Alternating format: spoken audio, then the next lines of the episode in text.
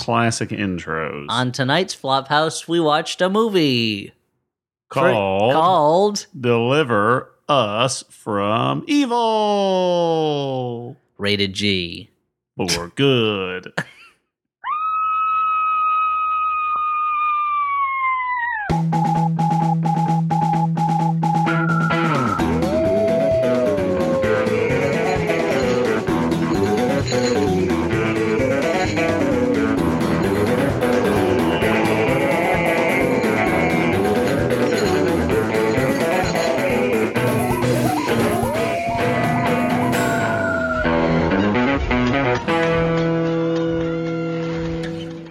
Hey everyone, and welcome to the Flophouse. I'm Dan McCoy. hey everyone, welcome to the Flophouse. I'm Stuart Spooky Wellington. I can't live up to that intro, so I'll just say I'm Elliot Kalin.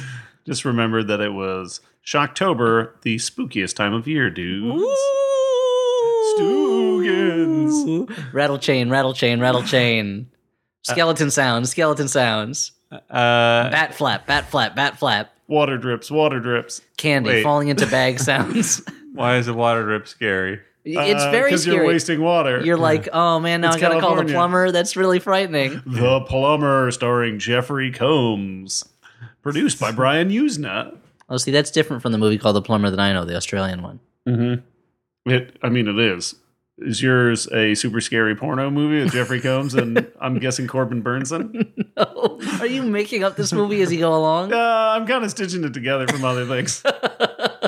Super scary porno. That's what I'm looking for. Finally, Uh. a movie that'll a movie, movie that'll give me the chills and the thrills. It'll scare you so much the, the semen just bu- bubbles up out of your out of your spout. Ew, that's horrible. Okay, You have to see a urologist. I've let this go on long enough. Um, Shut it down. Before we Time move- to bring order to this primordial chaos, Dan. yeah. Before we move on, I just want to. we Uh, move on. We haven't even started. what are we moving on to? I was just going to say before we went on to talking about the movie, I wanted to thank the McElroys for uh, taking over the show last week.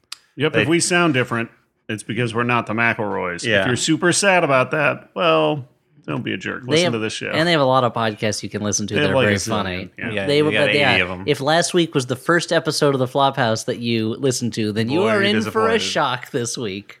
Yeah, Hmm? A shocktober, if you will. Uh, I will because that's the time of the year it is. Dan, what's Shocktober But all yeah, about? thanks to well, thanks no, I to was the, just we haven't gonna finished say- thanking the macaroons. Yeah, they okay, took- before we move on, let's thank the McElroys. They took the car out for a spin.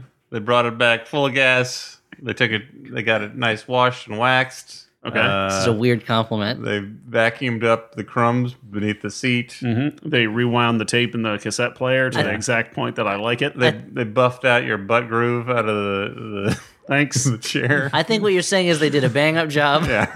and we are really happy to have them on the show. Thanks, guys, for doing us justice Uh, because we were seeking justice. if I seem distracted during this podcast, let me just take a moment to say that there is a loudly wheezing cat in the corner. My cat is sick. Uh, it's had been hospitalized in its back, and now it's making wheezy, wheezy noises. So Dan might be a little distracted by so that. I keep looking over there. And also, I dozed off uh, a little bit toward the end of this movie. I don't That's worry, why guys. you were lying on the floor snoring. and for the time being, I'm going to put uh, my classic bit to bed, the Flophouse house cat. I'm going to put him in the little bit garage. I'll take him out for a spin, you know, a little while later. Not tonight, though. You haven't done it in Out a of long respect. time. Thanks for warning Out us. of respect. yeah. if so, if anyone's listening just to hear the house cat, maybe skip this episode. Oh, I would hate to do the bit and then you guys out of like kind of anger and shock just spit whatever you're drinking all over the the Or just keyboard cobra and then venom. the computer explodes and then we lose another episode. Yeah, we don't Mm-hmm. have Babylon AD scenario. Or Beastly was that was the other one. No, right? Beastly we released. Beastly was released, well- Lee, I thought. We had, no, we, we released half of it, I think. Oh. it was that like, was the the one where the pirate radio station started sneaking into our airwaves. Oh, that's right. That's right. When this Mm-hmm. Yeah, briefly Christian turned into Slayer a, a was- reggaeton show. Christian Slayer. Christian Slayer, which is the Christian version of the band Slayer, because they wanted to bring the kids back into the fold. yeah. Um, Complete opposite message. So the song Angel of Death is now called Actual Angel Who Does Not Kill People. So I'd like to rely on you even more than usual, Elliot, since uh, the first half of this movie I was worried about uh, whether my cat was going to be fed through the and next the tube. second that it half you has. were asleep. so what do we do on this here podcast, Dan, fellas? Dan, maybe let's if you're not if you didn't sleep through the part where we do the podcast normally, Sure. Uh, uh, what do we do on this podcast and how does Shocktober affect that? Uh, this is, Being that as that is the month that the uh, we are in now. yep, check your calendar. Unless you're listening to this not uh, in Shocktober, in which case, shame on you. Check your Callan scare. Mm. Is that an acceptable Crypt Keeper pun off of calendar? uh, Dan's gears are working. I would. Your calendar. Wait, hold Let's let's ask Calendar. the judges. Calendar's probably Calendar is best, much yeah. better. Um, Wow, I can't believe that that fell right by me. so this is a podcast where we watch a bad movie and we talk about it.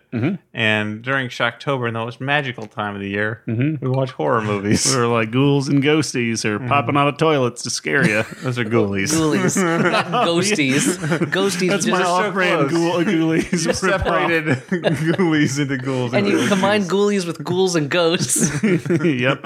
But uh, and ghosties, I guess, is your cereal that Yeah, you're we're- producing. yeah, you get s- you get struck It's by uh, a, all a marshmallows. ghoulie or a ghosty, and your armor pops off, and you run around in your underpants throwing weirdly arcing torches at things. Yeah. The tiny I javelins. can't remember. Does the ghoulie actually pop out of the toilet in the movie No. Ghoulies? I, I feel like the poster has. What about over- when it goes to college, Dan? The poster gets you in the end. what about any critters? Do they pop out of Well, when toilets? Ghoulie goes to college, it, it sticks a, a plunger on a on a showering co-ed at one point, Mhm. pulls her face off using the, the toilet plunger. There's no, that the Mm-hmm. physics of that do not add up. I'm just gonna have to say ghoulies go to Why didn't college. they do that in the movie Face Off, Dan? Would have saved some they bucks. didn't have enough. Yeah, Here's my question. Did the how did the ghoulie get into college? Was it like a like a special needs Oh, scholarship this or is- something? This is community college. Oh, okay. And do you think ghoulies would fit in Like the a Face Off two-year program? universe? yeah, That In the would have weird been universe Well, where they had oddly enough, magnetic prison uh, boots? I think- toilet repair is what they were going for. Stuart, it's all gonna be in the face off sequel, face off two, now there's ghoulies. Oh. are those ghoulies groovy? No, they are not. Probably not. So, So what movie did we watch this time, Dan, as if it wasn't announced at the beginning of the It was episode? called "Deliver Us from Evil." Now this is the story of a woman named Eva who is very overbearing. oh boy. And everyone wants to be delivered from her. Common mistake. I- you were watching a movie on your phone. That's not what we're talking yeah, deliver us about. from Eva. Uh huh. The story of Eva Braun. Oh no, and kidding. her it's it's a see, it's it's a remake of Kiki's Delivery Service with Eva Braun instead of the lovable teen witch.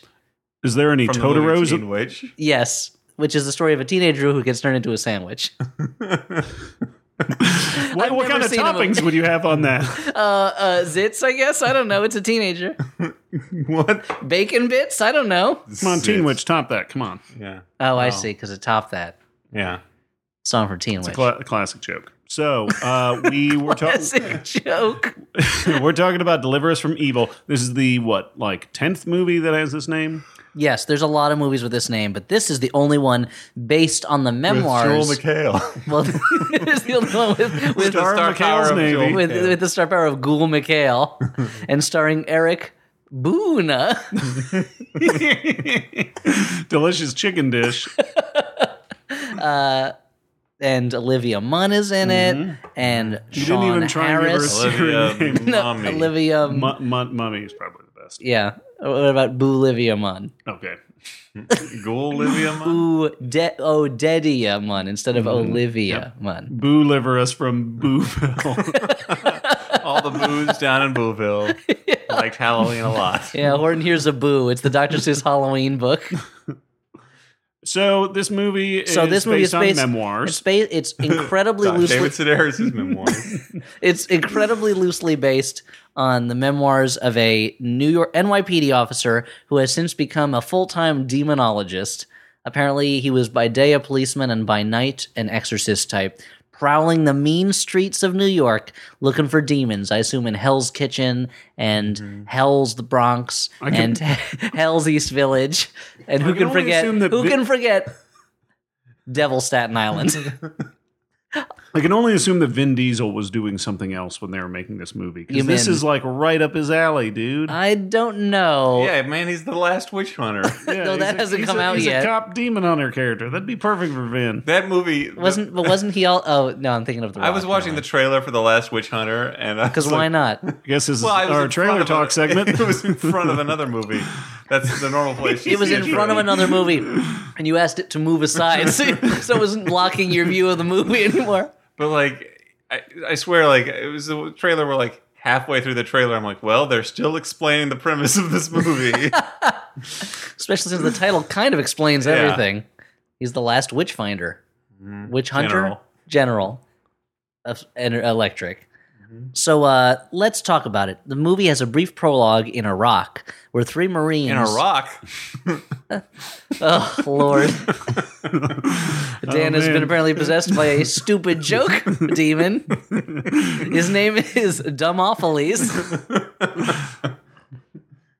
The moths believe.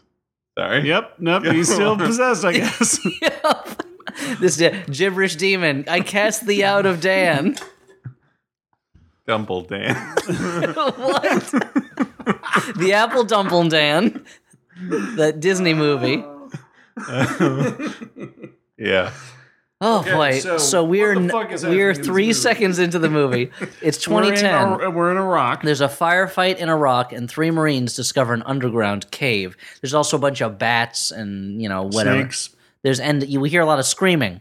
Now it's 2013. Flash forward. Flash to the forward. Eric Abana is a police officer in the NYPD. That's the New York. Anybody? Penis police. department. Yeah, penis department. Yeah, Dan, are you okay? Sorry.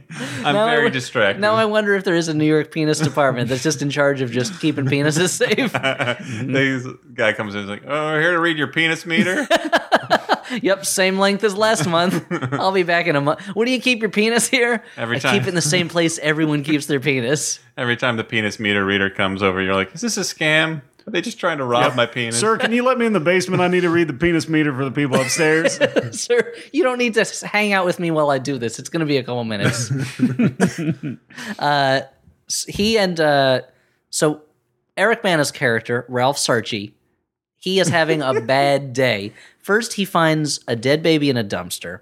Then he and his partner Joel McHale have a deal with a domestic disturbance where a guy who's a former Marine is hitting his wife or something. Uh, and Him and his Very partner Joel dismissive. McHale. him and his, and him and his partner Joel McHale then go to another complaint where they find a. Uh, uh, oh wait, no, a, I'm la- sorry. a lady is totally It's the same slam dunked a complaint. baby. Yeah, no, that's the different. They go the uh, the Marine says everything's fine, uh, although he's clearly being uh, abusive. Your ability to read Wikipedia summaries of movies has been hindered somehow. Are you possessed, Elliot? I'm possessed by a demon of not caring very much about this movie. But then they go to the third call, which is at the Bronx Zoo, one of my favorite places in the city. I like the Museum of Natural History more, but maybe that's because, s- strangely enough, the animals seem less sad to me for being dead than just being Right. imprisoned. But uh, I like animals, Because so I'm they've, gonna go to they've crossed over from this veil of tears. both. yeah, yeah, they're busy having adventures in the afterlife in Animal Hala. the blazing world.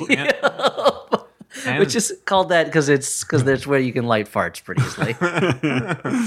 uh, so they go to the Bronx Zoo where a woman threw her child into a moat around one of the cages, which apparently causes Like the you Mm-hmm. child to disappear completely. Nobody knows where it is. Uh, Is the- it the same baby as the one he pulled out of that garbage pail? no, those are very different babies. There are there are it. two times there are two times in the movie when you see uh, when you see children who have been killed and put into garbage receptacles. Both times, Stuart, what did you say? Both scenes. I said, talk about a garbage pail kid. and then I asked for a high five that I never received. No, that high five was not forthcoming. Uh, they go to the Bronx Zoo. A woman, woman has thrown her child into a ravine, and they can't figure out what it is. They find the woman in the in the dark, and they walk around the zoo in the dark, and like suddenly a bear jumps out of nowhere and and roars at them, Mm-hmm. or like suddenly some other animal makes a bunch of noise. M- Almost all the scares in this horror movie go, are one of two types: either super gross goriness, Mm-hmm. or it's dark. Everything's quiet, and then something jumps out and makes a loud. I feel like noise. they Mm-hmm. pitched this movie and they're like, hey, you've heard of a cat scare, have you? Wait for it.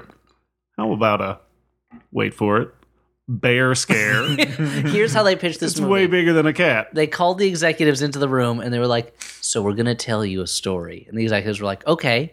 And then the, the director didn't say anything for a while. The executive was like, "Are you gonna?" And the director went, "Boo!" And all the executives were so scared. They're like, "Oh God, it's a million dollar idea. Uh, we got to get on board with this." Let me pitch you this movie. Close your eyes and stick your hand in this box.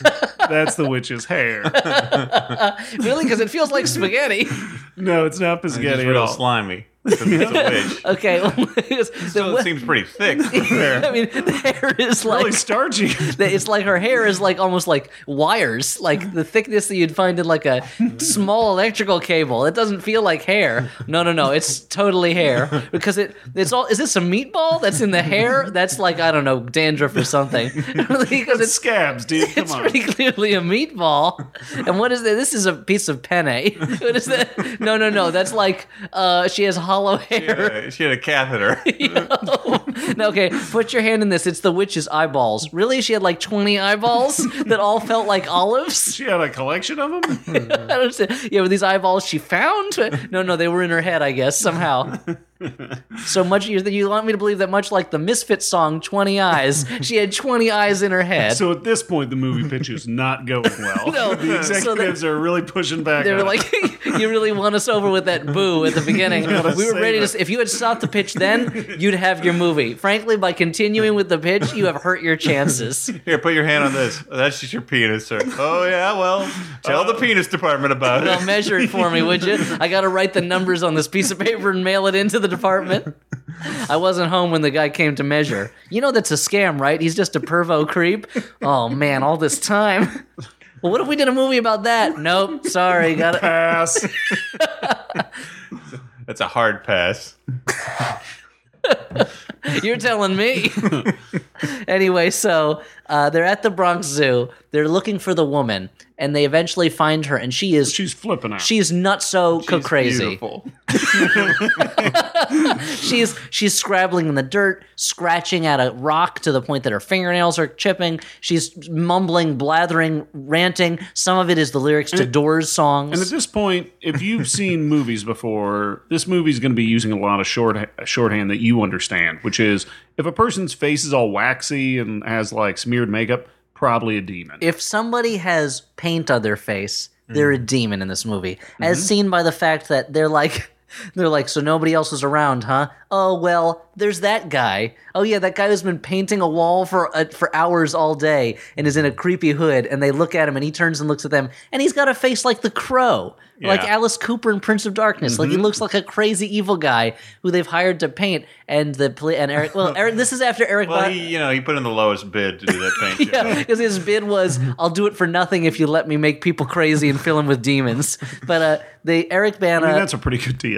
no, I mean from a dollars for paint point of view, that's great. Yeah, he did it. He did all his work at night. I mean, it only uh, no, he's probably been working brought there more all day. tourists. They said Oh. he he was there in the early day, just painting away with his roller and everything. But he, this is after Eric Bana has tried to get the story out of this crazy woman who is sitting on a bench, handcuffed to it, just blah blah blah blah blah blah blah, blah, blah tazzing out, and, and Eric. and- Yeah, spinning around and going through trees. Blah, blah, blah, blah, blah. And only appearing in like two cartoons and yet somehow being a merchandising juggernaut. oh my god, he's the Well, it's Boba got- Fett of Looney you know. Tunes. He's got streetwise attitude. yeah, yeah. yet he Put gotta- his clothes on and now turn him around. It's crisscross. he had a character like Beaky Buzzard, not nowhere near the same following. I don't understand it. so uh, he, she's mumbling to herself. She's repeating Doors lyrics. She's clearly a crazy mad woman. And Eric Bana, he decides to get straight to the heart by going, "Hey." What's the matter with you? because everyone in this movie also has super heavy, fakey New York accents. Mm-hmm. Everyone's like, hey, forget about it. Oh, demons, I don't know. Yankees, hey, oh, oh, Satan, whoa, I'm walking here. Forget about it. It's me, Olivia Munn. Oh, I mean, yeah, Olivia, I mean, Olivia's is one of the better accents I have to no, I admit know. in It's it. funnier coming from her than other Well, people. saying the name, certainly. It's me, Eric Bana. I played the Hulk. Oh, I'm smashing here. From Australia. This is what I sound like. Classic Outback accent. It's me, Joe McHale. Nobody knows where I'm from. Whatever. Fuck you. Forget about it. now look at this clip from The Real Housewives. Hey, you'll, you'll like it. you like it? Yeah. Sounds like a nonchalant uh, Italian waiter right Nonchalant there. indeed. Nonchalant. the hard ch that says I've spoken that word before. Uh, so I was trying it out, dude. they so after talking, to, I wanna appreciate change that. my image a I little shouldn't bit. shame you for trying new things. for trying to be the sophisticated one. Uh, so after after failing to get an answer with his hey what's what's wrong with you he, they, he goes oh they point out the creepy painting guy and he runs after him what's great is he goes hey come over here and the painting guy just kind of drops his roller and walks away like whatever i don't need to deal with this uh, they Mm-hmm. That's follow going to inform his acting choices for the rest of the movie. until the end when he goes super intense. But uh, and I have to say this, I I feel I always feel so uh so much pity or mercy or Fools. yeah, for- you gotta pity him. But uh, the uh, well, if they mess with the T man, I mean, Yeah. Uh, but he, but for the people who have to play the possessed villain in these types of movies, they're never the big star. They never get top billing. Like unless you're Anthony Hopkins in a Hannibal movie, you have to put in the most physically intense acting job of the movie, and you get you get very little credit because you're essentially a walking special effect You get for most of goop it. Slather all over you. You got to be covered in goop. You got to have like tattoos carved into your body because he did that for real, Mm-hmm. clearly. Uh, and the demon here is played by the guy in Prometheus who gets lost and is killed by that lamprey monster and then Mm-hmm. comes back all zombified and kills a couple people. And he's not a terrible actor. He does no, he not played. Uh, he played who? Uh, the guy from Joy Division in Twenty Four Hour Party People. yeah, yeah. And it's it, like, so, Oh, he, so he's real, you know, typecast. he's either playing a possessed demon guy, an alien zombified person, or Ian Curtis. So, but uh, the uh, so he they follow him into the zoo, and he leads Eric Bana into a little bit of a trap we like to call the lion's den, in that it is a den with two lions in it, uh, and Eric Bana narrowly escapes as the goofiest zookeeper in the world tries desperately to help him out. It's like they might as well just cast the ghost of Don Knotts as the zookeeper, like the character that uh, Dennis Weaver plays in Touch of Evil, that weird hotel keeper. He is like seems like a reason, like a normal human being next to this goofball. Like I don't know why a, Ha- a Hanna Barbera character suddenly walked into the movie and started ta- run, working at a zoo. But anyway, it, it it the style clashes somewhat with He the was assuming he was going to be wiped out, and uh, they've been going to put an animated character in his place, and he was just doing the voices. He thought he was hired originally for the role of body double for Hong Kong Fooey. but uh so yeah, that that's all done with motion capture, right? Hong Kong food. Oh, And Body Double for Hong Kong Fooey was a really weird sequel to Body Double. well, it's similar to the same to the original movie yeah, you got except Craig Wesson across the street watching Hong Kong Fooey strip. just taking off that kimono, I guess, because Yeah. Oh, he leaves the mask on, I assume. Whereas he's that's stripping what out a of his mystery. janitor's clothes. That's right. So, well, when did when did Brian De Palma stop working with Hanna Barbera characters? was it after was it after uh, Scrappy Doo It Sisters? was certainly or- not. Wait, he made Snake Eyes, right? Yeah, yeah. It Well, Snake Eyes is full of them. That's was why it's when, called Snake Eyes because of all the snake men. when he did uh, Raising Jabberjaw with John Lithgow and Jabberjaw. Sure. But uh, anyway, so where were we? Oh yes, they go to the zoo. They lose the bad guy, but uh, he narrowly escapes being eaten by a lion. And you learn that in this movie that all animals are evil. They are just like the devil can just control them. Yep. Uh, they sent the woman gets transferred. Her name is Jane. Gets transferred from the police station to a mental health facility under the care of a Jesuit priest named Mendoza, and he is He's a drug dealer, apparently. and he is a cool Jesuit priest. He smokes, he drinks, he wears a leather jacket, he's got long hair, he checks out girls' butts when they walk by him. He's essentially James Woods in Vampires. Except whereas vampires realized, hey, why don't we make this badass, like smoking, drinking priest character who fights de- em- evil into the hero of the movie? Here he's like the sidekick, guide, bagger Vance type who kind of leads Well, also like the NYPD guy through. And he's also this priest is not as cool as the movie wants yeah, us to well, the believe. James Woods character is also kind of a joke. Like it's like, hey, what if we made a priest like a real asshole? Yeah. Whereas this one is just supposed to be like, an awesome dude. sexy Latin priest. I guess so. This Let- this movie basically not to jump too far ahead, but they they try the classic cop plus not a cop. Then where cop, they're like, cop and a half, we call Wow. or- where at a certain point he's Oh. Just like, blown my mind by boiling down like fifty percent of pop culture for the all last entertainment. seventy-five years. Into Because after a certain point, he's like, and not I know that he gets killed. Spoiler alert. But after a certain point, he even stops hanging out with his partner. He's just hanging out with this priest it. Yeah. he, uh, well, uh, his partner does die eventually, so that's part of the reason. Oh, Uh, because that's what happens when your partner's di- uh, dies. They make you uh, ride around with a priest. For a when while. you when you, this is pl- NYPD rule law, when your partner dies, you're automatically partnered the up. Uh, New York Penis Department. Yes, the European Department. You're automatically Mm-hmm. partnered up with whoever you're with at the moment. Even if they're not a cop, they're a cop now. Okay. uh, It's why you see so many uh, why you see so many landlord and superintendent cops now Mm-hmm. because they just let the two cops into the building. One of them dies of like a heart attack. That superintendent is now a cop. Okay. Wow. I would like to hear your pitch for a, a cop, not a cop show. Yeah. I mean, that's basically every show, but uh, Yeah, let me see. yeah. Family so, Matters. That was a cop, not a cop show. The cop, Carl Winslow. The not a cop, Steve Urkel. I'm glad that he's he's getting uh he's getting co-billing with Carl Winslow at this point. Uh, I mean, I don't know. You could do uh, a cop plus I don't know an ice cream vendor. That's a pretty clear one. We're, Sure. We'll call it Cone Patrol. So it's a boob movie. yeah, it's a boom movie. So what's another one? Give us another Are one. boobs cones in this uh, scenario? Oh. Yeah, totally. Or Okay. the ice cream, the dollops of ice cream that are being served on them. That feels terrible for everybody. Delicious involved. dairy lumps. Oh, Oh God, that's What? that's terrible. So that's, what's another that's one? Cone Give Patrol. us another cop, not a Uh, cop. We got a cop, of course, and I don't know. Goes a- without saying. Uh, I would say a uh, lamp salesman. Okay, what do we call that one? well, they're turning uh, they're turning the harsh light on the crime. Okay, We're gonna be call we'll call it shades, okay, sounds good. lamp shades. No, we got it. Yeah, Shades, comma lamp shades. that's shades, lampshades. Wait, is that like? yeah, because it's Officer Shades and, Jonathan Oh, I thought that Lampshades. was like how he His dad introduced invented himself. lampshades. Like, I'm Shades. His dad invented lampshades. and he went into the lighting business. So, so what you're telling me is that lampshades were named after their inventor, and we got the word lamp because shades was a pre-existing cognate, and it's just a coincidence that he had shades in his name. well, his name was Lampshade, so he was he, he was naturally going to be drawn to lamps. So he's a moth. kind of, if that's what you consider lampshades to be.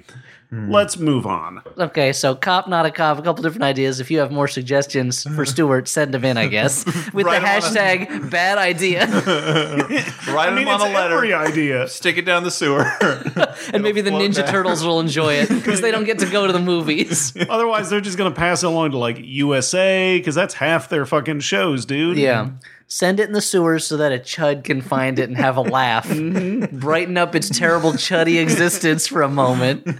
Let's uh we'll shorten this a little bit. It turned they they fi- they get called to another house where there's spooky goings on and uh they find they go down to the basement. Eric Bana hallucinates a couple scary things and then he uh find a dead body literally falls out of the wall uh, and then bloats and its guts fall out and flies pop out of its Super eyes. That was- yeah, that Gross. was genuinely gross. Like, Super It was gory. really fun to be eating dinner Yeah, when that's we the thing, watched like, that I part. normally am not affected by that shit when I'm eating, and this time I was like, "All right, well, this is this is doing something." I saw that. I'm like, Yeah. man, I should I should work out more. and this is this and we haven't i I think I don't want I don't want flies Maggots to inside. burst out of my belly. and i don't think by that point they had gotten yet to the uh oh no then they follow the address on that guy's driver's license to his apartment where they find all sorts of gross stuff there's roaches everywhere and bags of garbage and a whole but no lights. Fuck. no that. lights all the lights are out or don't exist there's a whole serial killer m- m- monta- uh, collage on the wall of teeth and, st- and eyes and Mm-hmm. stuff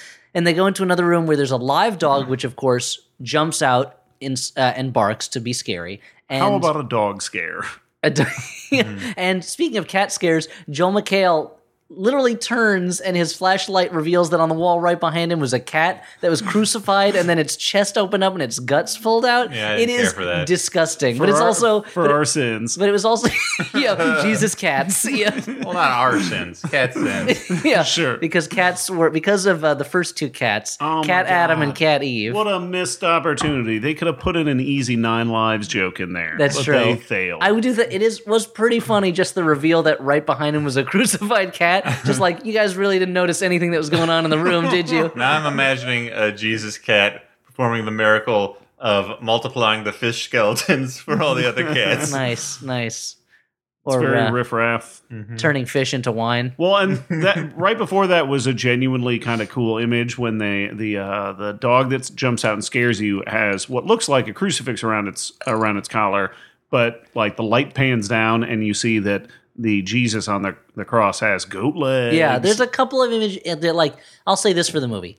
There are it's a couple- fucking gross. They're, it's super gross, and then I was like, what, "What are we watching? NBC's Hannibal? What's going on here?" But uh, they, there are a couple images in it that are like genuinely creepy. There are moments in it that are genuinely creepy and disquieting, but mostly it's stu- it's it's jump out scares and like, "Oh, it's dark now." it's it- just shot so dark. I Yeah. mean, the the guy directed Sinister, which is another movie that gets most of its atmosphere because the entire movie's super duper dark. it looks like he saw Seven, and he was like, "I can out dark that." Let's put more fake rain in this scene. and the rain in this movie looks terrible. It's constantly raining in different scenes. Well, not it's not constantly raining. It's raining in many scenes, and you know how usually they angle the rain, so the spl- sprinklers they're shooting up, so that the rain falls down in a more natural pattern of gravity. That's Well, how they do it.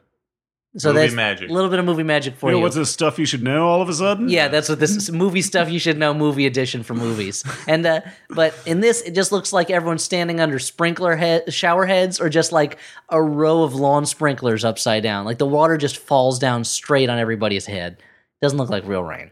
But anyway, that's how they do it. Yeah, they they point the sprinklers up, and the rain falls back down because of gravity. That's why you can't shoot rain scenes on the moon. Thanks, Obama. That's why when they tried to shoot the sequel to Singing in the Rain, Singing in the Rain on the Moon, it was a huge flop. the dancing was amazing, Oh, though. in, it was in almost zero G. Oh man, Donald O'Connor was so acrobatic. yeah. Make the Unfortunately, men laugh. unfortunately, to do that part, he had to get out of his spacesuit and his blood boiled and exploded.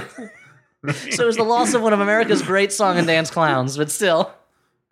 Uh, they fixed it in post, though. they find out that there is a that here's here's the link between these people is that they are all they all served in Iraq together. These three guys, the guy who was hitting his wife, and Okay. the cre- the creepy painter dude, and this guy who was killed and stuffed into the basement. Full of maggots. How did Phil those Magus. guys get accepted into the the army? Well, they weren't demon men first, I mean, and two, they were Marines. Bill Murray was in the army in Oh, That's stripes. right. Yeah, and Stripe is a gremlin. How'd they let him into the army? It's crazy. He can barely talk. All he can say is gizmo, mogwai, yum yum. Other- you know, it's very. He can barely Like talk. Gizmo Kaka.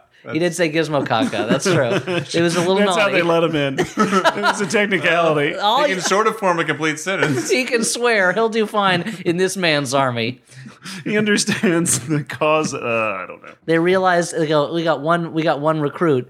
We throw him in the pool to see if he can swim. Suddenly, we got thirty recruits. this is a, this is. I think we can. We we fixed our stop loss problem, everybody. But, I uh, think of them storming the beach in Normandy. Like that would be an unstoppable force. Yeah, unfortunately, it probably joined forces with the Nazis. So Uh, I mean, they're kind of more uh, chaotic, chaotic evil rather than. than Wow, actual check out Mr. organized D and evil. D over Wow. here. Yeah, Dan and Dan.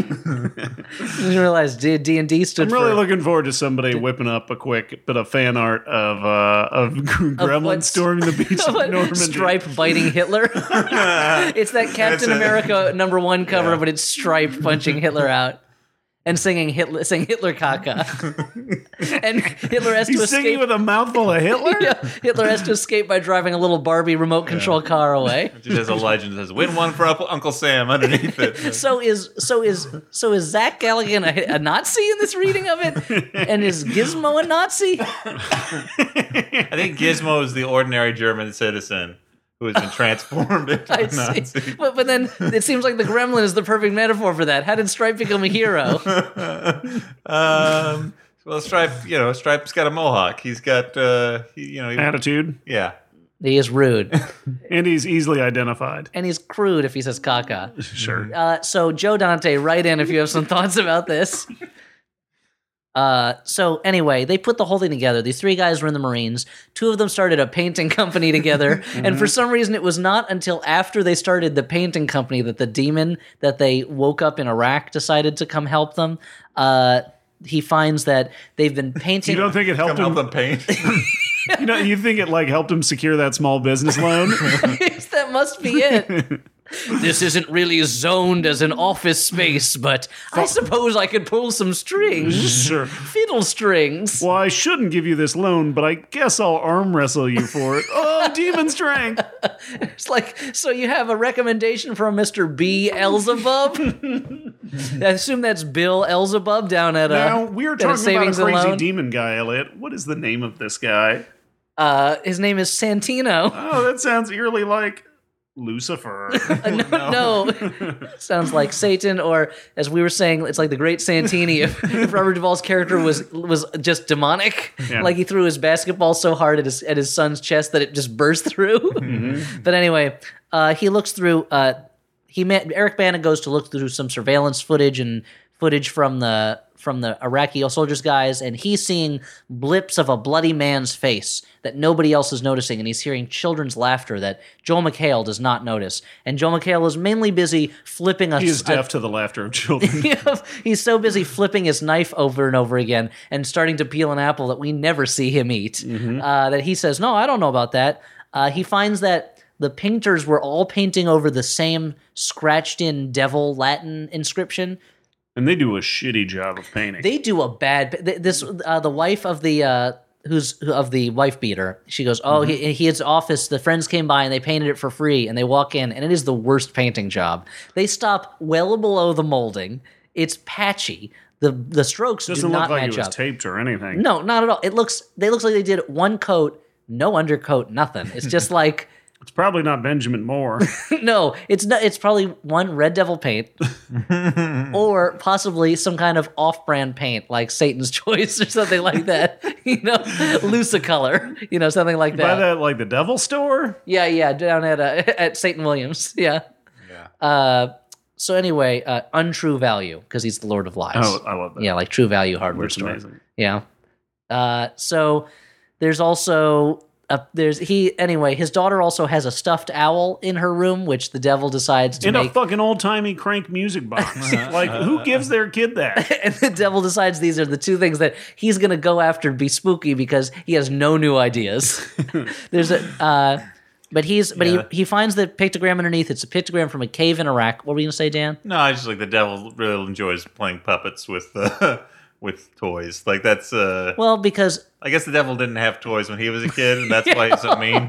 it's like he- now that the devil is rich, he's buying all the stuff he couldn't have as a kid. So Yeah. like that's why the devil has is really big on playing SNES. like I couldn't get this this I couldn't get Hyperzone when I was a kid. Now I'll play it. It's kind of a middling shooter. It's pretty generic. I don't know why you'd bother with that one. Night Trap. Did you ever play it? It's on Sega CD. It's crazy, dude. Sewer Shark is that one of them? I can't remember. Did, no, but even Sega CD came out. No one liked it. I can't believe you spent your your. Sp- I went on eBay and I tracked down all the original releases. La, la, la, la, la, la, la. I have that Sherlock Holmes game. yes, I'm ama- I kind of noticed there was less evil in the world. I didn't realize because we were so busy tracking down a complete Sega CD collection. I got 32X. I want to play some 32-bit games. Just get a Saturn. I don't understand why. Why, why would you bother with 32X? So there is a great scene where he reve- he scratches off the paint and reveals this uh, Latin inscription on the wall, and then he's also looking at his laptop and watches video footage of the soldiers in Iraq finding the exact same inscription on a tomb wall. And you see Eric Bana slowly turn the computer to double check that it's the exact same shit. As Stuart said when we were watching it, for the dummies in the audience. I would love if he like put like a pencil next to each pictogram and then like looked up and like, all right, that one and that one. The only Okay, way they that- could have. Oh, hold no, on, this oh, one wait a Oh, doesn't. no, no, oh, no, no, it is. Okay. The only way they could have spelled it out more for the audience is if Eric Bana literally said, it's the same one. And then the devil showed up and said, yes, it's a devil You thing. got me. you got me. It's the same. See you in Act Three. And then what shook his hand and left? Vote for me. I'm running for alderman. Uh, Okay. Alderman of the Bronx. Yeah, I was gonna say another. The devil was an elected position. Oh yeah, yeah, devil. Yeah, you you serve out up to three three year terms. okay. It should be three six year terms, but they did not think it through at the time. the The Hell Constitutional Convention was so contentious they could barely compromise on anything. That's why sometimes you got a really evil devil, and sometimes you got like the devil on like those deviled hams or like hot uh, well, sauce. that's why it's like well, you go into the polls and you're just like, well, I'm just, I'm just honestly, I'm just voting for the greater of two evils right now. Yeah. That's the best I can hope for. Uh, so she, he goes to see Jane, the woman from the zoo, uh, in the in the mental hospital with Mendoza the priest, and the doctor on duty is not happy to let them He in. is a nerd. He is a real nerd who refuses to get up from his desk. And uh, when they go, he shows Jane the uh, the Probably picture. reading a fucking zoo book or something. yeah, Ranger Rick or some shit, nerd. Because he's idiot. apparently a little kid too. Reading his zoo book. yeah, you yeah, go see her. hippopotamus. Who gives a shit? I'll be busy reading up on old world monkeys. so uh, he shows Jane his phone with a, that he took a picture of the inscription, and That's she great. responds by like laughing and then biting his arm till blood just flows Now this copiously. is a common mistake. She thought she read his name, which is Eric Bana, and she thought must be Eric Banana. She's wrong. It's Eric Bana. Wait, so I made the same mistake she- wait, you bit Eric Bana thinking he was a one banana? time, and blood went everywhere. Because he's a hemophiliac, I guess. Unlike Yeah. most people, all of his blood is just below that first layer of skin cells. But he was really cool about it. No, he was totally. He's like this. ha- This happens all the time, Good mate. day, mate. Yeah. cheers, this happens all the time. Bonza. Yeah. The number of bloody Sheilas who have bit me arm. Yeah. Do you do you want an autograph? And Stu's like, no, thanks. I'm too busy biting him. You were the worst Hulk. Gotta go. What about Ed Norton? he was right Cucamonga. I don't know. That's, Flawless. I guess that's not Australian. Yeah, that was what he sounded Uh, like in Flawless, starring Philip Seymour Hoffman and Robert De Niro. Hmm. Is The that movie- the movie where the guy takes the drug and becomes flawless? His brain has no flaws. Well, no, that would be terrible. All the wrinkles smooth out of his brain and he loses all of his knowledge. Hmm. We really shouldn't have invented this brain smoothening drug. It turns out people are not that bothered by basically- the wrinkles in their brain. Basically, the uh, like a reverse flowers for Algernon, right? Yeah, rever- which where he goes from smart to dumb and then what smart again at the end? His life course. is fine. they found a super intelligent mouse and gave it dumb drugs. Well, that- I and just then it like- got smart again. Which they also just called drugs. you make a good point. You make That's a what good the D point. stands for. I guess there's a reason they don't make movie about movies about magic drugs that make you dumb. Because Yeah. that's just what drugs do. Don't do drugs, kids. Yeah, drugs is a portmanteau for dumb drugs.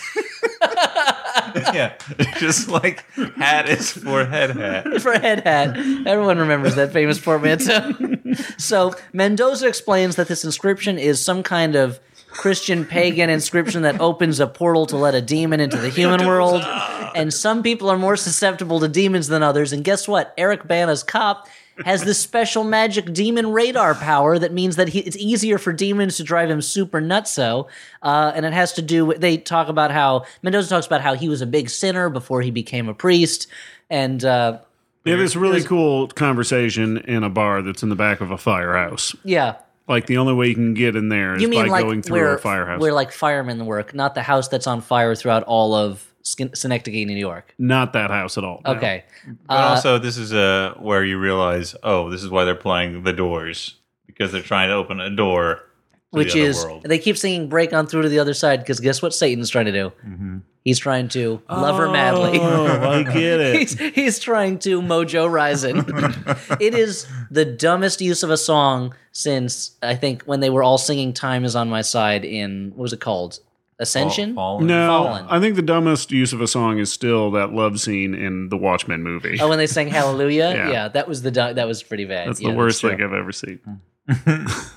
Uh, the so they go they go to the apartment building where some stuff happens and uh, I want, there's this great scene where they're in that, that bar behind the firehouse, and Oh, the and- priest and is then- like, "Dude, you want to hear some fucking crazy shit?" plays- and he's like, "I don't want to hear your band, bro." so he pulls out his no fucking no no Zoom but it's and- called it's called Stigmata and it's a totally cool Christian rock band. yeah, crucifixorious. he pulls out his Zune, and Eric Bana pops in those fucking earbuds, and he hits play, and whoa, he listens to audio of a real exorcism. super scary. It's much scarier than listening to audio of a real circumcision, which is just a baby crying and someone spouting Hebrew and everyone in the family looking away. Because it's pretty you don't gross. wait. You Hear don't that look at on it. the- Well, here's the thing, and this will make me sound like a monster. When my son was circumcised, everyone else was kind of horrified and looked away, but I wanted to see how this worked. So I was watching the whole time and I found it fascinating. Mm-hmm. And I was like, that's like- what they did to my penis when I was a baby. Chopped off half of it, right? That's what Uh, happens. not half. That's, yeah, they take out a tiny guillotine and they just cut it in half. like a little cigar chopper, like there a is dark like a man. little there is like a little cigar chopper that they use in part of it. Unless someone write in and tell me if I used a very unprofessional moil. But uh, but anyway, that's You then besides did the a point. Groucho Marx impression. The, uh, there's a where he took the foreskin and, and waggled it like a cigar and said, "Hello, I must be going," and then just flicked it out the window. And I was like, "That's biological waste." Did you Groucho just Marx, throw that star away? of Ducktales, what? Soup Tales, You- Tailspin. You're thinking of brain donors. Anyway, moving along, uh, they go to a building where uh, the the the abusive husband from before, who's now turned into a full on beast man, and I forgot to say that earlier he attacked Eric Bana, and then and then uh, f- all fours galloped away through a window like uh, like uh, Leave Schreiber and Wolverine, and. Uh, they they fight that guy, and meanwhile, Joel McHale is gone this in the st- uh, has the misfortune of falling afoul of Santino, who in one of the most lazy fights I've seen in a long time. Uh, it's axe versus knife, and Santino just kind of like hits him with an axe a lot, and Joel McHale just gives up at a certain point. Yep. Yeah. It's just yeah, It's you're like like, it's time for my character to die. just just stand up, Joel McHale. Just literally just stand up. Dan Harmon's back on Community. It's time for me to go. Yep. Chevy left. Okay, I'm done with this movie. I'll go back to that. And uh, like yeah, I like the idea. It's like write me out. like the screenwriter's just on set. yeah. You're in the end of the movie. Make a big Write me fight out. or something. Take me out of the fight. We, uh, there was all that. About your whole arc. there's the, all the foreshadowing with you and that s- and that knife. Why why would we put that in if not to use it later? Whatever, whatever. I don't know. But uh, Six seasons of movie. I, at this point, I was not sure why those evil characters were hanging around that building still. The, here's the, the the villains in this movie ca- tend to like hang around in places they think the heroes will show up in, and then attack the heroes and then run away. It's kind of like how in, Occasionally uh, taking a bite of Eric Banana. Eric Banana gets bitten a couple times. It's like how in the the Tim Burton Batman, the first one, Uh-huh. Batman's bat plane crashes into a building that all the Joker's henchmen just happen to already be hiding in to be ready to fight Batman, like he's in the uh, level from a video game. well, I mean, like Gotham City at that point was lousy with Joker, Joker henchmen. So you're saying every building in the city had some Joker henchmen in it, just in case. Yeah, I mean, he he converted the populace pretty quickly. Mm-hmm. It's Well, true. Like, money look at all was these given great out. Wilson's leather jackets I get to wear. throwing a lot of money. Well, that's there's a lot of movie goes. Berets. He goes, Batman. I'm giving out free money. Now who do you trust? And it's like, well, I mean, I like you more because you give me money. I don't still don't trust you. You're a hideous clown man who conjured up a parade out of nowhere with like a big duck float or something, and now you're throwing Most horrifying balloons I've ever seen. and like. Uh, to be honest, a and guy, you destroyed the art gallery. yeah, like, those were priceless paintings, except for the Francis Bacon of all things, a painting nobody likes, and that the idea that I gave you money, so you trust me, right? No, if anything, I'm kind of wondering where this money came from. it seems kind of shady, but I like that you gave me money. and it probably smells weird. Yeah. Oh, sure. Because Joker keeps it in his armpit. Yeah, like Smilex or whatever. It's well, eh, does the money have Smilex on it? I don't remember. I don't know. the He's balloons have Smilex in them. Uh, okay, should just put it on the money. Yeah. Then they're Because people are going advertising. to grab that middleman. money Yeah. and smear it all over themselves. Because that's what you do with money when it, when it flies off of a parade float. You just smear it on your face. Yeah. Like, oh, God, so good. Oh, am I a pretty perf- now, like a mother? per- like a perfume sample. yeah, exactly. that's like when you walk through a mall and they're just spraying money at you everywhere and you're like, stop it. I smell like everyone's pants pockets. smell like the inside of an automated teller machine. like a clown's handkerchief. Clown's hanky is a is a perfume that I'd like to see them selling from Calvin Cl- from Ca- Clown Van Klein or Calvin Clown. I'm, miss- Clown is the obvious. I'm missing all the obvious puns tonight. Calvin Clown would would show that one. anyway, uh, he's, the he's he unhappy. He's been losing it, getting mad at his family. Uh, Eric Bana, he has a wife and a daughter. We haven't really mentioned it. Eric Bana is supposed to be spending too much time at work, but we clearly saw him attending his daughter's soccer game earlier. So I don't know what that's all about. So But- he's a good dad, soccer dad. he comes he finds out that his wife and daughter have been kidnapped by Santino He is not happy. and stealing a card from Seven and other movies that are too lazy to have the hero actually find the villain. Santino just shows up in Eric Bana's house because it's time for Act 3 and tells him, "Hey, will you let a demon inside you? Cuz then I'll tell you where your wife and daughter is." He says no and arrests Santino. Santino is no longer putting up a fight. He's not biting anybody except himself for the rest of the movie because the devil is very conscious of plot structure and how much time is left in the movie Yeah. and that it's Act Three now. We got to get moving. Uh, they have an exorcism in an interrogation room, and frankly, it w- I was thinking while we were watching it, it would be a pretty neat concept to have an exorcism done at like a police interrogation, where the priest and the cop are acting good cop bad cop, but they're not. It's just your standard interrogation scene. They yell a lot of pr- Latin prayers at him while he just screams, and it like the lights flicker on and off, and he bites his own leg, and then he extends his neck back for no Now- reason. This is where I And started. he's all and he's got lots of words carved into him Yeah, like Zaz. like Zaz, but with words. it's like if Zaz be- meets Memento in a movie I like to call The Murderer and the Memory Man. This is where I started dozing off. Was there ever any payoff to like the other cop who came and like looked in the window and he's like, "What the hell?" No, he There's just some says- sort of exorcism going He on. just said in "What the there." fuck" a couple times. Oh, here. So I skipped over Maybe part. I there's a apologize. post credit scene we didn't see. yeah. we a find stinger. where he's waiting and he's like, "Guys, are you gonna book this guy or what?" But uh, Somebody let me out of this interrogation room. I've lost my key. I mean, it really seemed like the next scene was like him like breaking in with a bunch of other cops to shut down this rogue exorcism that was going. That on would have been great. that would have made sense. believed But that didn't in the- happen. yeah. but then he saw, I guess, the real exorcism and he was like, "Gotta go." Yeah. I forgot to. Uh, there's a part where Mendoza, after uh, The drug dealer. after after Joel McHale is killed, Eric Bana reveals to Mendoza, the drug dealing priest, that uh, there's a darkness in his soul, and he's had it ever since he, when he was off duty once, he knew that there was a child killer on the loose, and where the the desk sergeant is giving everyone their assignment, he goes, "This guy's he's had 11 counts of child assault." And now two accounts of child murder. So go out and get this guy off the streets. And it's like, how do you know he did so many things? to This, if you, you I mean, catch him. But uh, where Eric Bana walks by a crime scene where a six year old girl has been killed and stuffed in a garbage can, thus producing the second of the Talk garbage pail. about a garbage pail kid. As Stewart said, it's okay. They're fictional characters. It's not real. Yeah. Eric Bana, even though he was out with his family, he notices that he's so horrified with the crime scene, and then he recognizes the killer has shown up to be a spectator. He chases after him and then just punches him to death.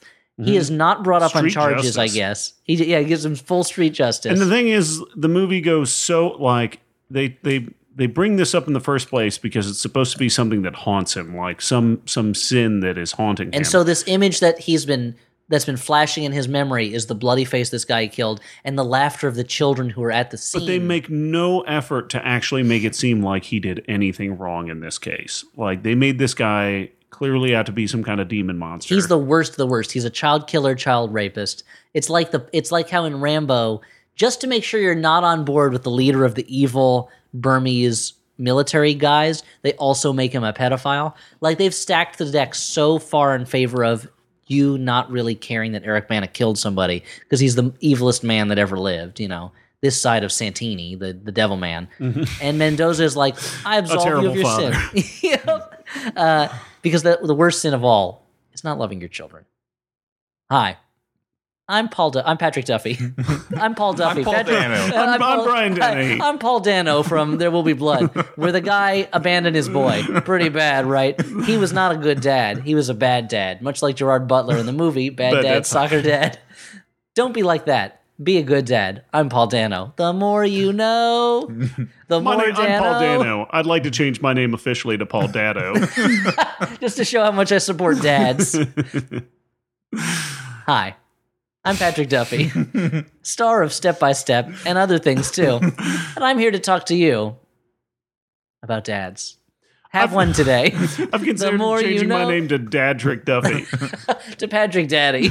But that would be creepy Hello. because then people would call me Mr. Daddy when I showed up at hotels, and that's weird. hey, Dan.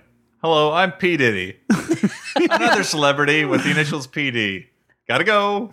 Not even going to change his name to P Daddy. It's right there. Or Penis Department. Penis Diddy. Hi, I'm Penis Diddy. A song about a penis that goes like this: Diddy, diddy, diddy, diddy. Whoa. Uh, Hi, my name's Daddy Duchovny. I'm David Duchovny's dad, and I'd like to talk to you about being a dad. Welcome to my new show, The D Files. The D does not stand for dad, it stands for dick. I'm a member of the NYPD, not the New York Penis Department, the New York Police Dicks. We solve penis related crimes using only our penises. The more you know. Let me stop this tape right there. Are the rest of these NBC public service promos all about penises? Uh, yeah, we got out of the horror movie business because that pitch we did about the hair and the eyeballs didn't go so well. We got into this. they seem to be working along that cop plus not a cop formula. You know, in this case, it's penis, not a penis. And dads are involved somehow. Well, absentee fathers are a major problem. But uh, what does that have to do with penises? Well, you can't be a dad without a penis. Let's just get one thing straight. Please leave my office. so anyway, uh, there, there's a whole. So he, so he has that sin because he killed that guy. Uh, they have the whole exorcism. It goes on for a long time, and it is one of these things where here's what I'm just gonna say, and you know what? This might be controversial. I'll allow it. Thank you. You, don't, know what even it is. have to go on. It's- I've always I've always thought exorcisms are not scary because I don't believe in that religion Mm-hmm. and I don't buy into that basic premise. But I, they're especially not scary because here's how an exorcism goes: a demon is restrained in some way. Mm-hmm. It's yelling at you. You yell back at it, and eventually Yeah. it leaves. you're like, get out of here, demon. Go, get skedaddle. So, like, essentially, get deal- along, little demon. kind of in the name of christ go away and the demon's like ooh you got me i didn't know you knew the jesus trick i didn't realize you knew that the evil that the enemy of demons is the most famous religious figure on the planet gotta go i guess but it's you deal with a demon the same way you deal with like a homeless man under your window who won't go away, who's yelling really loud, where you So go, you ignore "Hey, him? Hmm. go away, go away," and then he does. Like, so there's this demon is never a threat to them in this scene, and they defeat him. They manage to expunge the demon, they expel him, and then they find his wife and daughter. Turns out they were with the paint truck, and they have Mm-hmm. another baby and mendoza baptizes the baby and they go do you reject satan and all his evil or whatever and B- eric bana he might as well have looked at the damn camera goes yes and he totally winks. and then the credits roll Big twist ending. He rejects Satan. Oh. The- this twist been- ending is that he doesn't turn if evil I only, guess. yeah, if only the end credits played with like "Pleased to meet you," sympathy for the devil, sympathy for the devil you mean sympathy for the devil. pleased to meet you Pleased to meet you. I'm the devil. because i like to call songs by just random lines that are in them that is not the that is the most well known line. you in that remember song. you It's remember not- it, but it's not the name of the song you know that you know that great billy joel song harry truman doris day Mr. Maloney down on Mulligan Street. what? I'm moving up. moving up yeah Um, so this is time to make our final judgments on this movie. Was it totally scarifying, totally snorifying, or frighteningly funny? In my case, it was literally snorifying. It literally put you to sleep. I'm Mm-hmm. going to invent a new category called category category. I'm going to invent a new category called grossly goopifying because it okay. was a really gory, gross movie, and I have to Mm-hmm. Yeah. admit there was part of me that like it was a little too gory at times, but it like it, it was Oh, did it- disgusting. yeah, but it was like upset your little tummy. it, it- my, my my tummy was like, good thing there's only Popeye's fried chicken in here because that's like it, like having a velvet pillow or a silk ga- silk shawls in here. It's so soft. Otherwise, I might be pazooking all over the place. But uh, the fact to see, I haven't seen a lot of modern horror movies that are actually like gross out movies Yeah. they're usually just jump out and scare you movies or they're like sadistic torture movies. And it was nice to see a movie that had some gross, gory stuff in it, but almost all the scares were just like quiet, quiet, quiet. Boo, a thing jumped at you. And that got very repetitive. It was a very like generic movie. It felt very stitched together from other horror movies. Yeah. Though it did have a great scene where a crazy lady kills a doctor and then walks toward the camera holding the ring of keys in her mouth like a puppy. Oh, dog. I forgot about that. Yeah, Jane escapes merely so that she can jump off a building in front of Eric Bana's car, and Eric Bana acts reacts to this like nothing, like someone threw a can in the street. Eric like Bana's reactions to most things in this movie are like, "Up, I guess I got another dead body on my hands." the, in this movie, you have the most apathetic cop versus the most apathetic demon controlled man. They're both kind of like whatever, okay. Uh, but I forgot the part where Jane escapes. She kills the the doctor who came to bring her some lunch, I guess. And yeah, she crawls out with the keys in her mouth and her eyes wide open, staring at the camera like, "Are you buying this?" and everyone in this movie would be scarier if they didn't have a lot of goopy clown paint on their face. But it's like it's hard for me to believe these as real people who were possessed by a demon when they're already painted up like a fucking juggalo. yes. So, Stuart, what was your judgment? Uh, what are the fucking categories again? You thought it was snorifying. Okay, uh, it was snorifying with a dash of goopy, gross, goobly. Go for guck. guts. Yeah, go for guts. Um, Is this a camp sing along? yeah. Yeah, eat, go eat worms. So, what's the next part of this podcast? Dan, So we where talked about we- delivers from evil turn as off we the do every computer and week. we leave? What do we do now? Uh, well, now Turn we off the computer and we leave. turn off the lights. uh, letters from listeners. Uh, before Is this the part where one of us kisses you, Dan, and you have your eyes closed and you have to guess which one of us it is? Oh Mm-hmm. wait, were you not recording those all this time? you said it was the most popular part of the podcast. you went immediately towards that, you jumped to that so quickly. Like there was no evidence for that. Um, uh, well, uh, I knew it all the time. I Um, was just in it for the anonymous kisses. So before which we, is also the name of my erotica pen name, Anonymous Kisses. But the backstory is that he's Greek. before we get into before we get into normal letters, uh, I want to thank some people for sending us gifts. Uh, the first is for me. They're always for you. I rarely get gifts, which is fine. I'm not I'm not fishing for gifts. It's a gift from Lawrence Allen who writes, "Hi Dan, I didn't know what to get you, but then I remembered that you like butts, so here's a movie about them. Anyway, hang in there, uh, buddy. The Flop Nation's Buddy. pulling for you from Lawrence Allen, and uh, he got me Tinto Brass's Cheeky, Oh, a classic movie about butts a film." That I admit that I'm already familiar with, but now I'm glad to own a, a copy. Display It Proudly in Your Home. And He- s the unrated English version. So So would you call Tinto Brass the poet laureate of butts? I would call him that.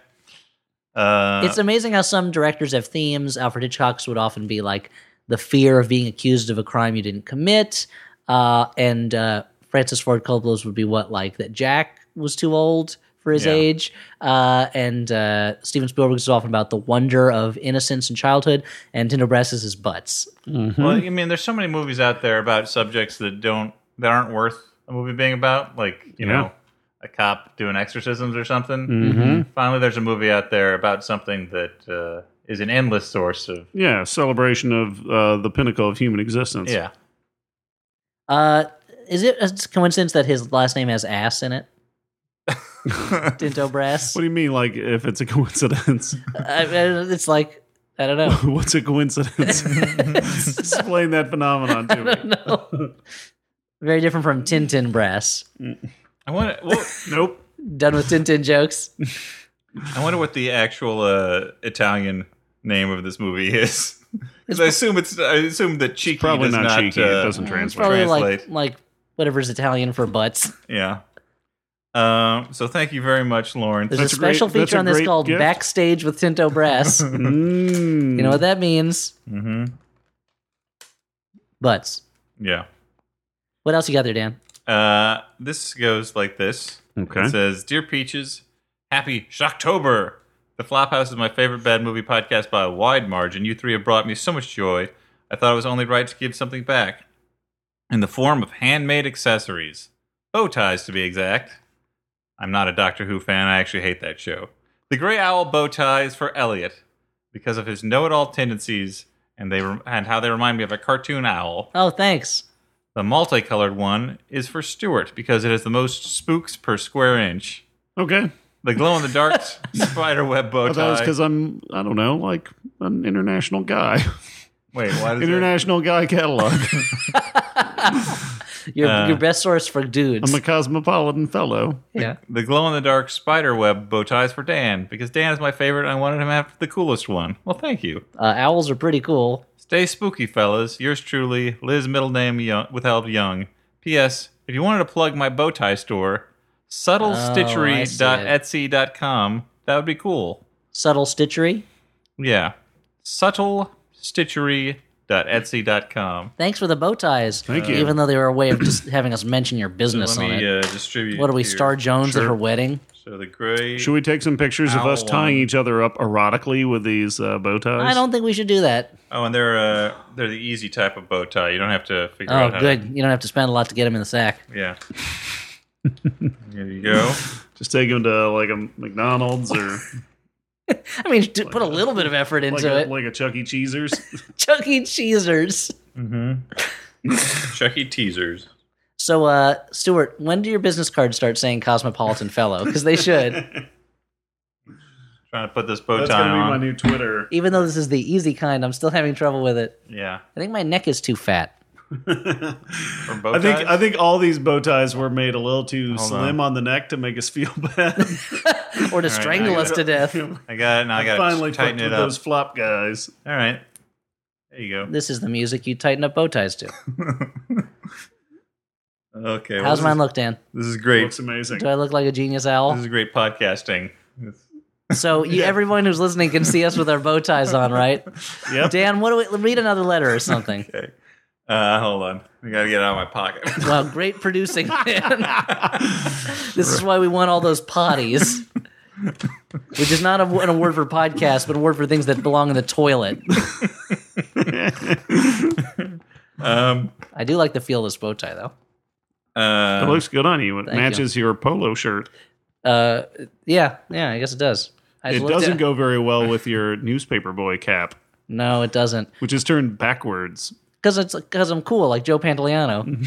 So this first one goes like this: uh, Dear Flopsy, Mopsy, and Cottontail. About six months after listening to episode 155, I saw a copy of Las Vegas in the dollar bin, dollar bin at the grocery store.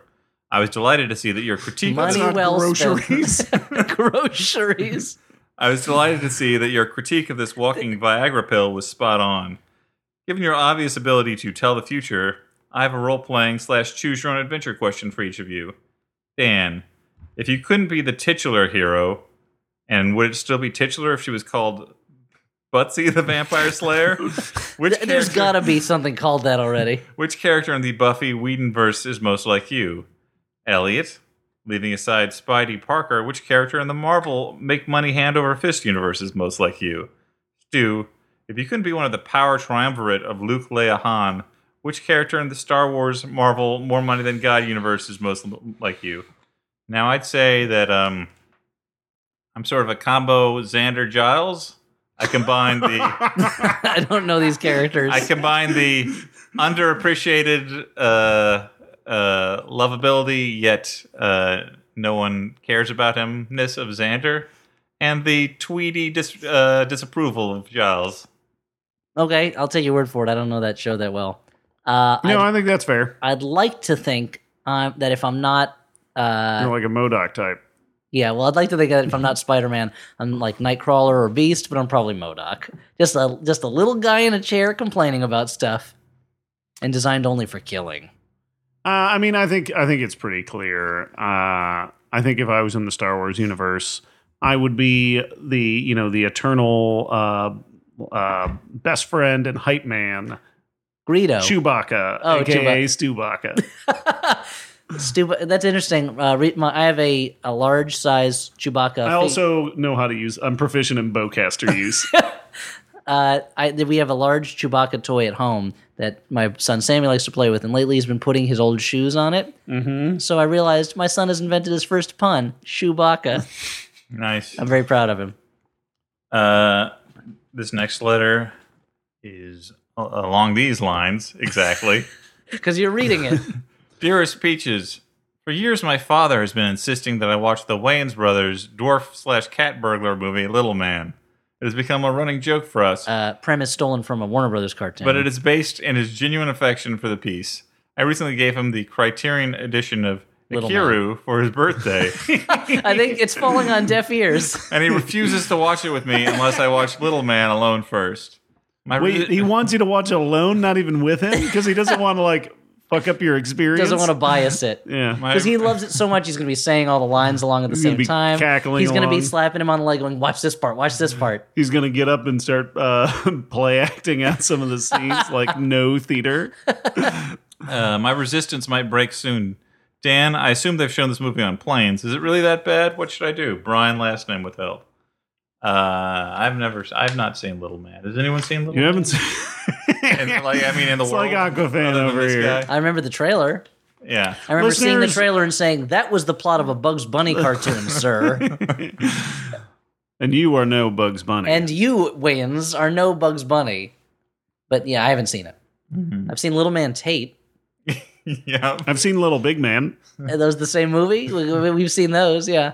I've seen Big Trouble in Little Man China. I've seen Man on Fire. Little Man on I wish I Fire? was watching Dan on Fire, the movie where Dan takes revenge Oh, okay. by sticking a grenade in somebody's They butt. just wanted to set me on fire, and I wasn't very happy with it. yeah, that is not a good thing to do. That's the Wicker Dan. Is the movie where I set Dan No, on fire. Wicker Dan. You put an English policeman inside a Dan and then set it on fire. You know, uh, Stu, killing me won't bring back your goddamn honey. That's true. That's true. Oh, but it, it sells pretty well on the farmers market. Stuart Wellington's goddamn honey. it's all farm fresh. Uh, so sorry, we haven't seen Little Man. Don't know what to tell you. Yeah, Win one of them flop contests. I think your dad might not be the right person to watch Akiru as as brilliant a movie as it is. So, last letter of the evening. Dear Floppers, while listening through archived episodes, I've been delighted again and again by all the references to Phantasm. You see, my father was a Phantasm fan when I was a kid, Phantasm. back before I had ever heard of uh, anyone but him, back before I had ever heard anyone but him talk about the movie.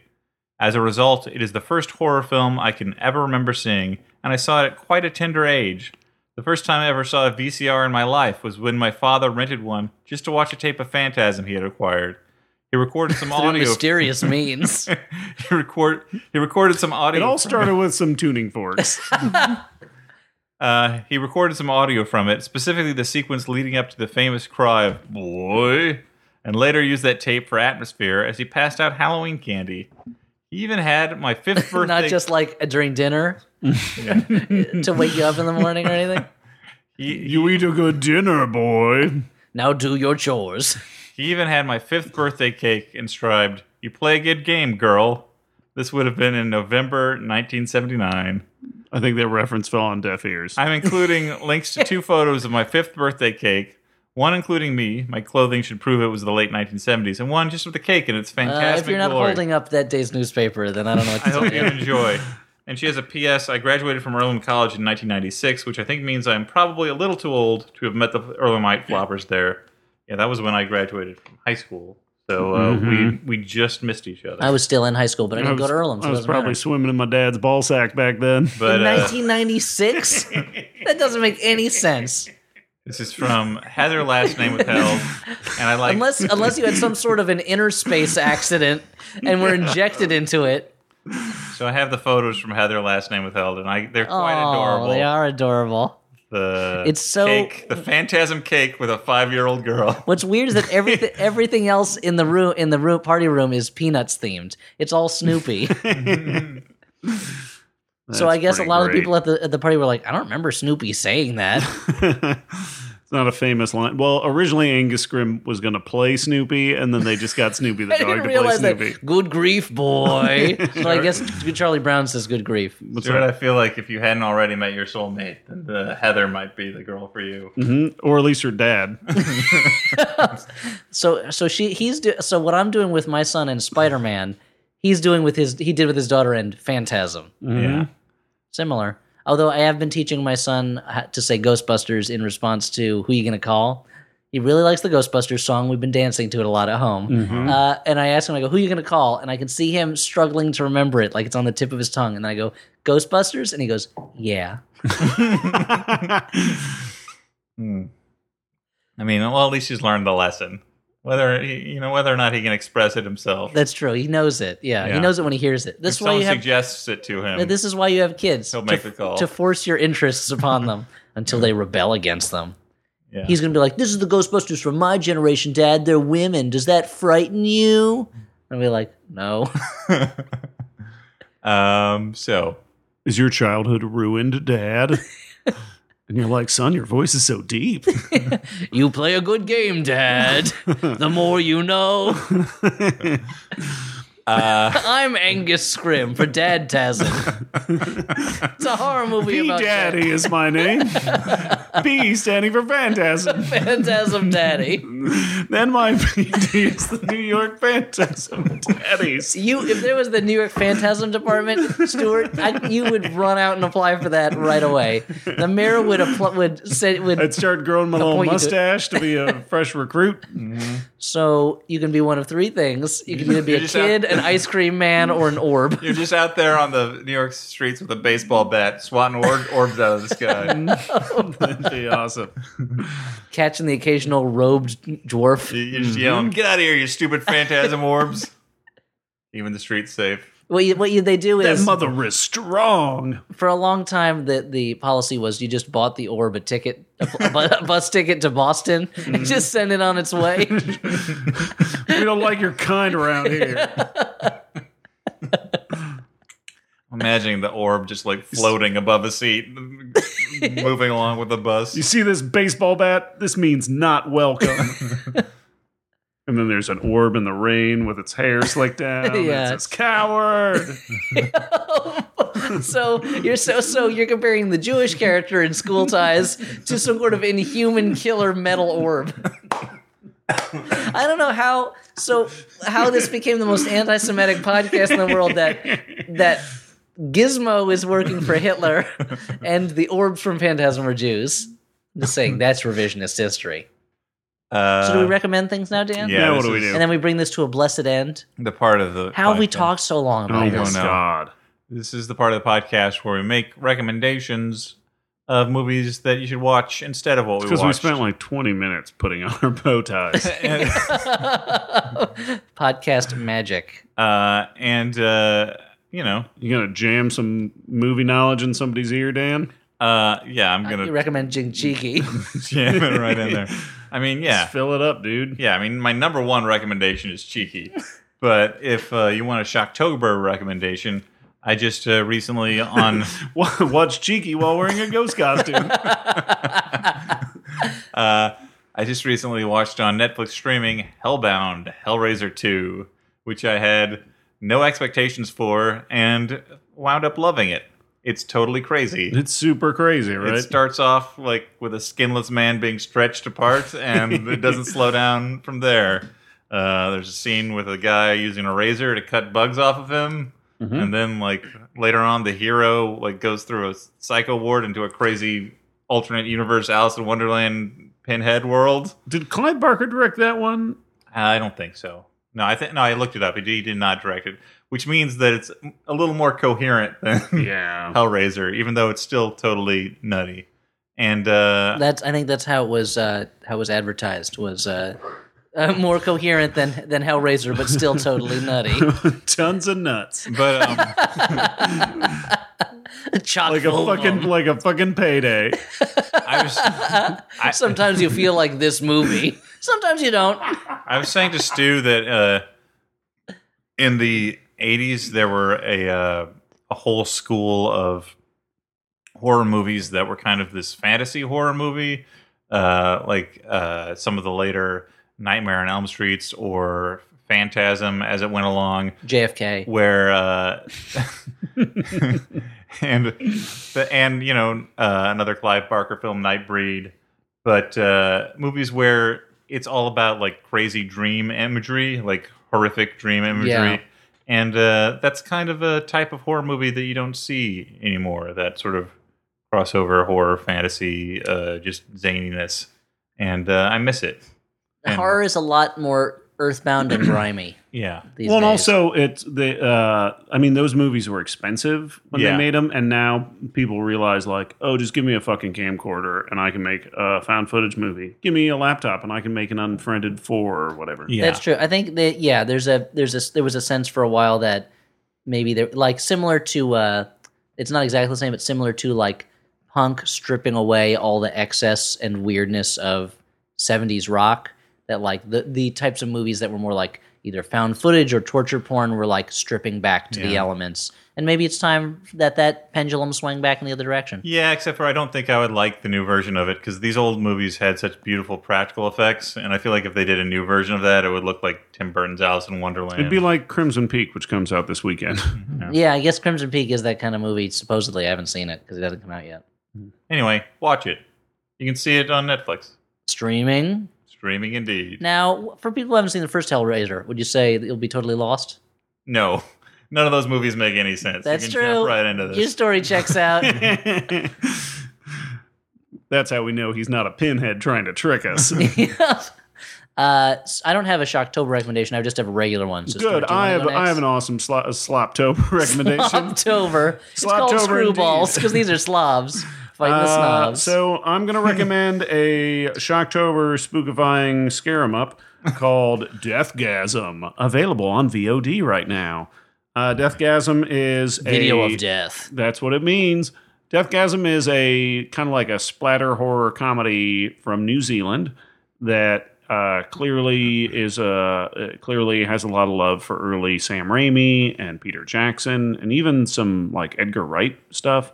Um, and it's about a pair of metalhead dudes who uh, get together and they form a heavy metal band and by playing a song that they find in a in a weird abandoned house they summon a demon from hell and then they have to kill a bunch of demons in the process um, and it has a lot of uh, practical special effects it's gross uh, it's funny and it's got a lot of good uh, heavy metal music so totally check it out uh, deathgasm Uh, I, you know what? I realized I do have a Shocktober recommendation, so I'm gonna recommend two movies real quick. One is Shocktober, one is not. For Shocktober, an old classic that I don't remember if I've recommended before. If I have, I apologize.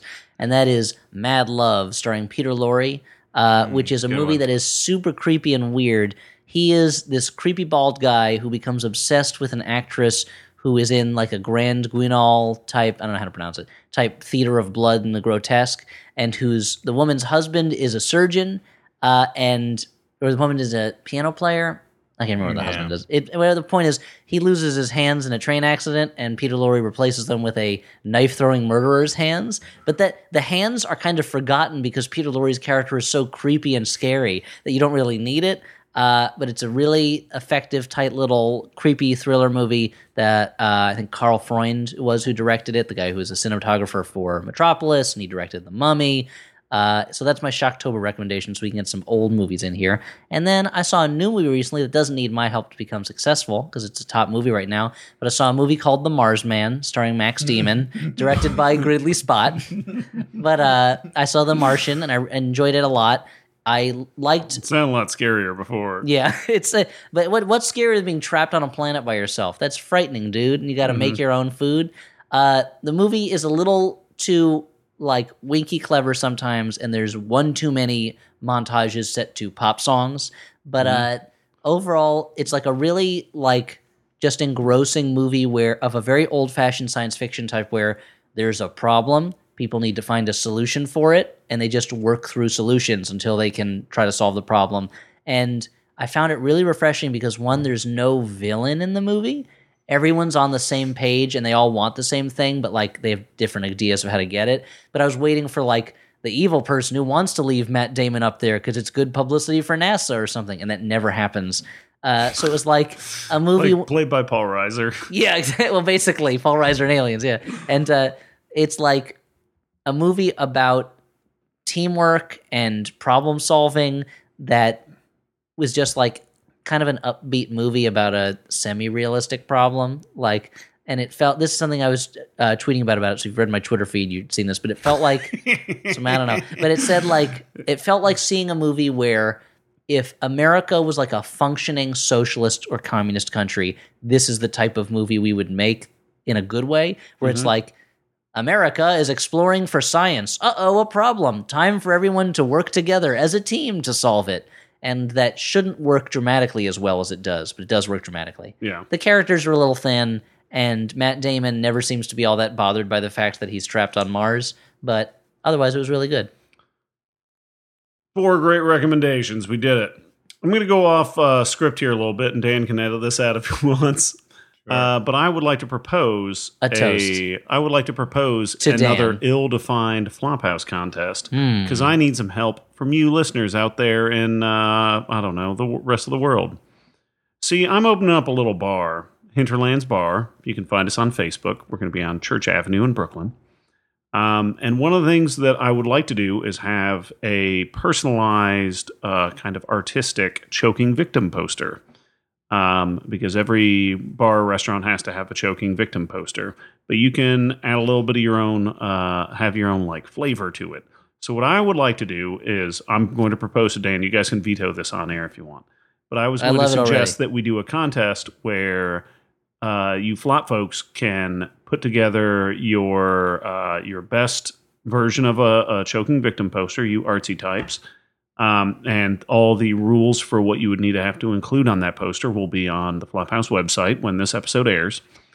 Um, and uh, I think what about two weeks? Two weeks from when this airs, I'd like to have it uh, have all the entries in, and then we'll do uh, we'll do a short voting uh, the specifics will all be on the website, and uh, the winner will be, of course, used, um, and will uh, maybe get to pick a movie for us to watch. Dan, Sure. sure, you'll get to pick a movie that isn't nothing but trouble. When Nothing Uh, But Trouble is banned from these contests Yeah, until uh, maybe our maybe our final episode of all time. When you see Nothing When- But Trouble pop up in your podcast, you know like, that we're done. Yeah, we have crossed over into uh, another Mm. Hell. Uh, and everybody else who enters but doesn't win will certainly get uh, a free drink if they come by my bar and uh, some other kind of ill-defined thing that will be on the website. You're really putting a lot Fire. of work for Dan. yeah. No, I'll take care of that part. Okay. Uh, So, yeah. contest. I wasn't paying attention to that, so you just work. you were out. just looking at the back of that details. cheeky DVD you got. yeah, Why are we looking at the back when the front has just a lady's butt on it? yeah. Here's what I like about the DVD case is it's called cheeky. it the, snaps. the cover it opens easily. I give it an A plus. As advertised. snaps closed with a slight push. Good one, Entertainment Weekly over here. sits on the shelf comfortably. It's the same shape and size as my other DVDs, so they all look of a piece together, and I like that about it. Now, some would say that the that the the covering over the insert with the name and the title is too shiny, but I think it's just shiny enough. Uh, Says the the, name inserts- along the spine. the That's insert- amazing for organizing. The s- the summary insert with the cover is uh, cut well, so that none of it peeks out of the plastic sleeve. So that looks very professional on the shelf as well. But I like is it's called cheeky. It's a woman lifting up her skirt on the front. On the back, it keeps talking about what a sensual feast it is, and then the bottom for mature audiences. Thanks, thanks, buddy. Oh, it's not a kids' film. This this tribute to women's hinders is not for the not for the whole family to enjoy. yeah. So I recommend the DVD case for Cheeky to anyone who wants to store DVDs or put something on their shelf. The movie I don't care for. I find it lewd. uh, yeah. Well, thanks. Thanks. For this supersized episode of the Flophouse, Uh, yeah. Uh, we got one more Shocktober. Look out for that. But until then, uh, I've been Dan McCoy. I'm still Stuart Wellington. even after all this time, Elliot Kalin remains. Good night, everyone. Boom.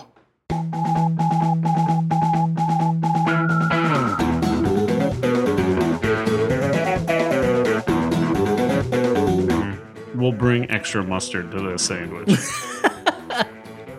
We did to that intro. oh man, it was fucking on fire like a sandwich. With the sandwich on fire? There, I knew I could Yeah. get Dan with some stupid bullshit. We call it the Flaming Reuben. we take a regular Reuben and we light it on Take a fire. guy named Ruben. He is not happy about this. situation. Ruben Stoddard. Ruben A Stoddard. lot to burn there. MaximumFun.org. comedy and culture. Artist owned. Listener supported. Welcome to the Lady to Lady Show. Behind door number one, we have fantastic weekly guests like Aisha Tyler, French Stewart, Retta, and more. Behind door number two, we have road trip and sleepover games like Would You Rather and Never Have I Ever, the kind of games that remind you of being a kid. Door number three brings you fresh hot episodes every Wednesday. You can find them on iTunes and at MaximumFun.org. Now pick a door. Just kidding. They're not real because we're a podcast. You're all winners. And we didn't really think this through. Lady to Lady.